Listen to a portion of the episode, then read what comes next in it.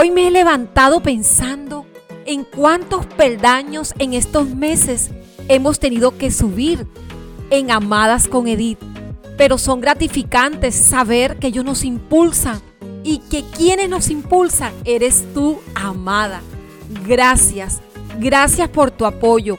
Gracias por compartir los podcasts. Gracias por compartir las transmisiones de Amadas con Edith. Pero hoy te voy a hablar de peldaños obligatorios. Recuerda, estamos en nuestra poderosa temporada. Impúlsate hasta conseguirlo. ¿A cuántas nos gusta recibir elogios? A muchas. ¿Y de qué de los aplausos? Muchísimos. Y reconocimiento por la labor cumplida nos gusta. Y es que cuando emprendemos, una de las mayores motivaciones que tenemos es pensar en esa imagen de triunfo, de gloria que imaginamos el día de lanzamiento de nuestro proyecto, de nuestra idea de negocio, de ese sueño. Soñamos con un futuro perfecto, donde lo que resta es recoger los frutos de esa idea tan maravillosa que hemos tenido en mente y que nos ha venido costando un par de trasnochos y riesgos financieros también que nos están moviendo la silla de la seguridad. Pocos emprendedores iniciamos con los pies puestos en tierra. La mayoría adquiere el impulso de la emoción que produce el inicio, los altos niveles de expectativa e incluso el factor de riesgo natural que trae consigo cualquier proyecto. Y es que esto nos genera adrenalina, amadas. ¿Hay algo malo en eso? Claro que no, no lo hay. Esa es parte de la chispa que logra encender ese gran sueño que tienes allí. Es parte del disfrute de ser una persona creativa y arriesgada con tal de lograr tus sueños. No hay nada de malo en eso, gózatelo mientras dure y lleva contigo una dosis de su fuerza, porque la necesitarás para subir el siguiente peldaño del emprendimiento. Y este se llama, ¿sabes cuál es? ¿Te lo imaginas?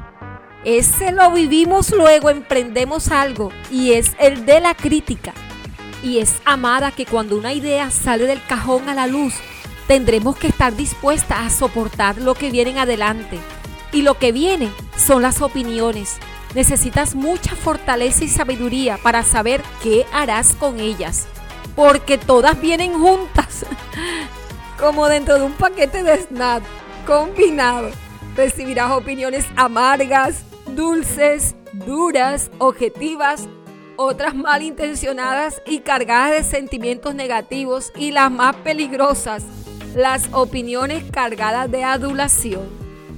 Si lo vemos de manera sencilla, la crítica es solo la opinión que tenemos acerca de algo, pero cada una de ellas puede convertirse en un peldaño que te suba a la cima o te lleve en descenso quiero que pienses que todo tu camino como emprendedora es un camino donde tendrás que usar todo el tiempo escaleras, no son ascensores, escaleras. Ellas están diseñadas para cambiarnos de nivel, sea hacia arriba, sí, amada, mira hacia arriba, o hacia abajo. Sientes el gran vacío, ¿cierto? Y de cómo des tus pasos sobre ella. Eres tú quien decide si el peldaño te sirve para subir o bajar, la crítica puede volverse tu mejor aliada, así como lo escuches, en especial aquellas que parecen hostiles, como está escrito en Proverbio 27 en el versículo 6. Nos enseña que fieles son las heridas del que ama, pero importunos los besos del que aborrece. Quiere decir que una opinión es confiable porque proviene de alguien que nos aprecia, que está interesado en nuestro bienestar aunque su opinión pueda herir nuestra susceptibilidad. Las opiniones llenas de honestidad son dignas de ser escuchadas, pero mira lo que dice de las opiniones llenas de adulación. Dice que aunque suenen bonitas, están dichas por quienes aborrecen lo que están haciendo.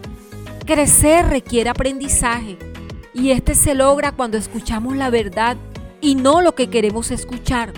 Empieza, amada, por ser autocrítica de tu propio proyecto y construye una mejor versión de tu idea a partir de lo que otros te han hecho ver.